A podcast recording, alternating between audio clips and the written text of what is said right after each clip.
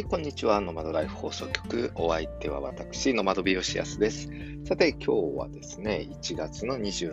日火曜日ですね。えー、夜は、えー、9時を回ったところです、えー、今週もオーストラリアはブリスベンからお送りしております。さて、今日はですね、え今日も、まあ、日中暑かったですね。ちょっと蒸し暑くて、まあ、今住んでるところは、あの築100年のクイーンズランダーっていう木の古い家なんですけども、まあ日中が暑いので、特にあの西日が入るからもう夕方は最悪な、えー、状況になるので、あの、もう州立図書館にパソコン持って、えー、涼しいところで、えー、快適に仕事をしてきたところなんですけども、えー、まああの窓を開けっぱなしで寝ないともう暑くて死んでしまうので、まあ、開けっぱなしで寝ると蚊が入ってくるんですよ。で、もう僕は昔からですね、ほんと蚊に刺されやすくて、なんでこんなに人のいる中、蚊は俺を狙うんだみたいな、もう真っ先に、えー、狙われるような、え、感じなんですよね。ちゃんとシャワー入って、あのお風呂入ったりとかして、綺麗なはずなんですけども、蚊に狙われるという。それであの日本から今回は、あの、なんて言うんですかね、青いえー、こう光が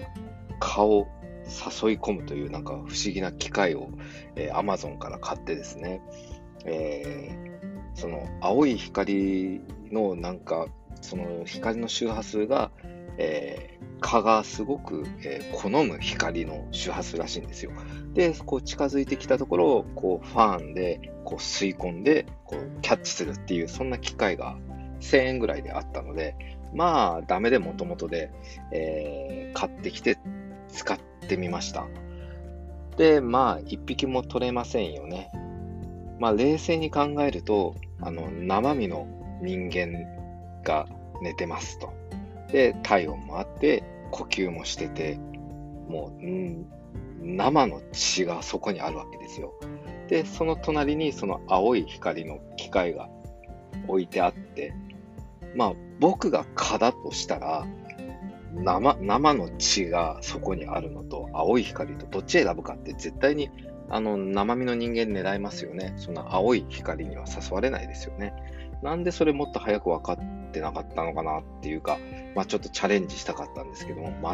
全く効き目がなくて、もう夜中も蚊のブンブンの音で、本当に寝れなかった日が続いてたんですけども、えー、まあ昨日ですね、あの、日本でいう、えー、ベープリキッドみたいなあのコンセントさして、こう、え液体がこう、なんていうんですかね、えー、徐々に蒸発して、こう、顔、えー、寄り付けないようにしてくれるみたいな、まあ、ベープマットみたいなやつを、まあ、オーストラリアバージョンがちょうど半額で10ドルで売ってたんで、それを買って、えー、昨日は寝たんですけども、まあ、快適でしたね。えーもうどうしてこれを先にやんなかったのかなっていう、その中国製のわけのわかんない機械を、うん、まあそういうのちょっと実験好きなもので、その分、蚊には7、8箇所刺されましたけども、まあ、実験結果は最悪、最低でしたっていう、青い光よりも人間の生身の方が蚊は好みましたっていうことですね。さて、それでは今日も最後までお付き合いください。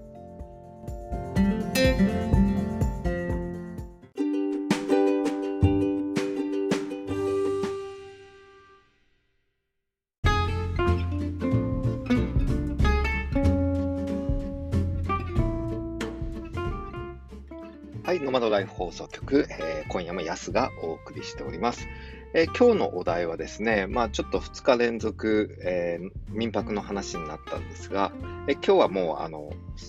最後のヒントしたいと思います。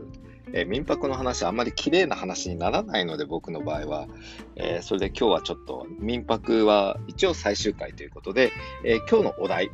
え恋大き72歳のおばあちゃんについてです。え、今ちょうどリアルタイムでですね、ちょうどあのドア1枚向こう側でその、え、おばあちゃんがテレビ見て笑ってるところなんですけども、え、あの日本語が全くわからないので何喋っても大丈夫っていう感じです。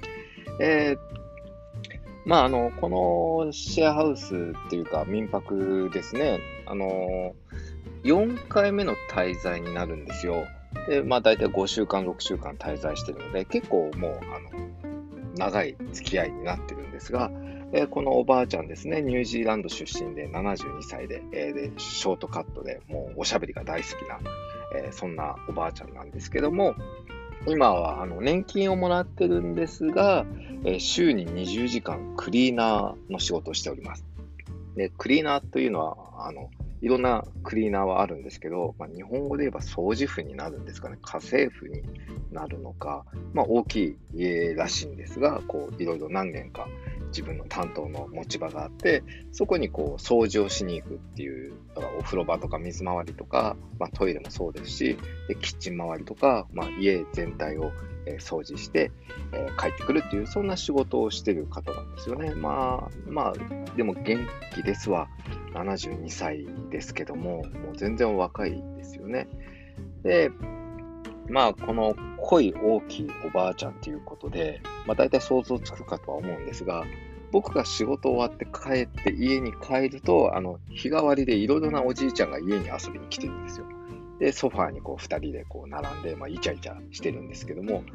あの、時々朝起きたら、あれまだおじいちゃんいたみたいな、まあ、お泊まりで、えー、おじいちゃんが、グッモーニンとか言って、えー、なんか、お茶飲んでるんですよ。お茶って言っても、あの、日本茶じゃないですよ。こっち、あの、白人のおじいちゃんなので、あの、コーヒーとか飲んでるんですけども、えー、で、えー、これも4ヶ月ぐらい前ですかね。で、やはりあの前の晩から泊まってたおじいちゃんが朝、まあ、ばったり会って挨拶をして、で、そのおばあちゃん、あおばあちゃんじゃない、そのおじいちゃんが帰った後に、もうニッコニコっておばあちゃんが、あ、今日泊まったあの彼が、え新しい彼氏になったんだよって、もう年下の彼で68歳でとか言って、めちゃこうはしゃいでて、まあまあ、あの、恋愛に年齢は関係ないなと思って、なんかこっちも見てて、あの、すがすがしい気持ちになったんですけども、まあ、その1週間後ですね、あの男に女がいたのって言ってめっちゃ怒ってるんですよ。で、まあ、女がいたのって言っても、やっぱり近所のおばあちゃんだったらしく、もう道理でこの曜日は会えないとか言ってたのは浮気してたとかって。まあ、浮気してたなんてどの口が言うんですけどもね。で、まあ、あの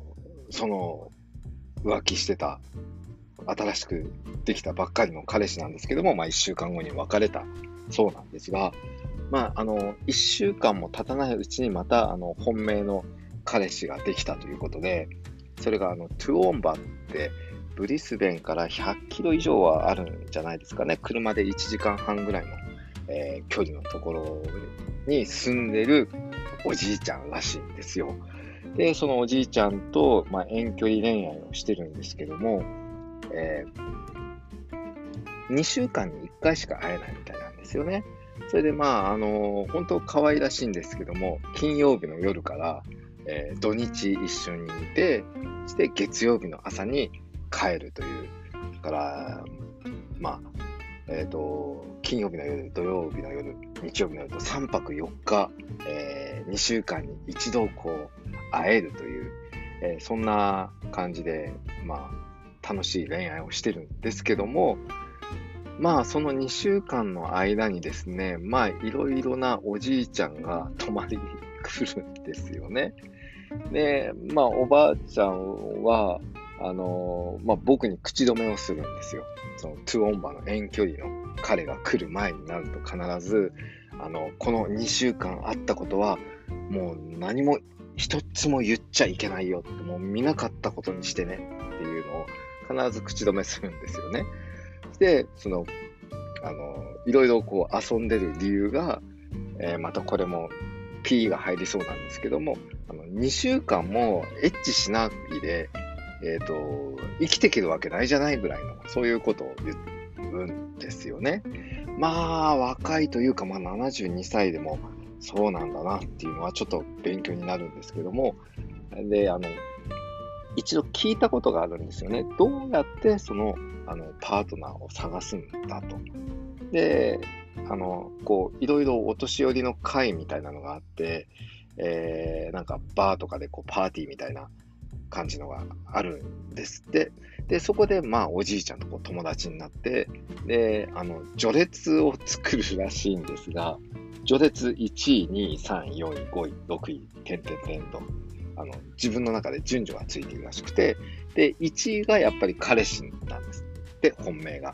で、その彼氏がもうダメになったら、その、あの、女がいたのみたいな感じでダメになったら、序列2位のおじいちゃんが1位に上がると。で、今現在その1位になっているのはトゥオンバの遠距離してるおじいちゃんなんですけども、序列2位、3位、4位ですかね、最近は。3人のおじいちゃんがこう、えーと、うまくこうスケジュールしてるんですよ。こう合わないように合わないように、えー、こう泊まりに来るわけですよね。えー、で、この間もなんかあのバイクにバイクに乗って迎えに来るおじいちゃんがいて、で、赤いなんかヘルメット買ってもらったとか言って、で、まあ、飾ってるんですけども、違うおじいちゃんが来る前の日にはもうきちんとそれ片付けて物置かどっかにしまい込んでるという、まあそんなのがあって、えー、この元気の秘訣、若さの秘訣ですね。あの、こんなこと言っちゃなんですけども、70歳過ぎてる白人のおばあちゃんって本当おばあちゃんなんですよ。えー、やっぱりアジア人の70歳、白人の70歳とはちょっとあの老化が違うんですよね。でも、このニュージーランドの72歳のおばあちゃんは本当若々しくて元気で、えー、やっぱりなんか別なホルモンが出てるんじゃないのかなって、そんな風に、えー、思いますね。はい、まあそういうわけでして、まあ、恋愛が一番の若さの秘訣っていうことなんですね。まあ、皆さんも、まあ、いろいろ頑張ってください。えー、今日は、えー、恋大きい72歳のおばあちゃん、えー、民泊してる、えー、一緒にこう住んでるおばあちゃんの話でした。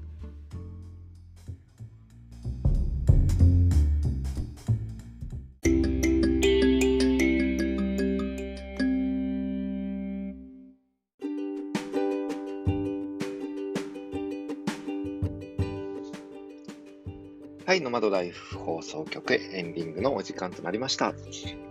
えー、そ外ではあのコウモリが喧嘩しておりますね。えー、さて、この番組では、えー、皆さんからのご質問や、こんな話を聞きたいなど、えー、リクエストを受け付けております。えー、Twitter のコメント欄や、えー、ダイレクトメールから、または僕のウェブサイト、えー、yas.com.au、えー、yasu.com.au からお送りください。えー、Twitter のアカウントは yascomau です。えー、ドットなしで yasucomau ですね。はい、えー、また、えー、今日で第8話目ですかね。まあ結構8日間続いてますけども、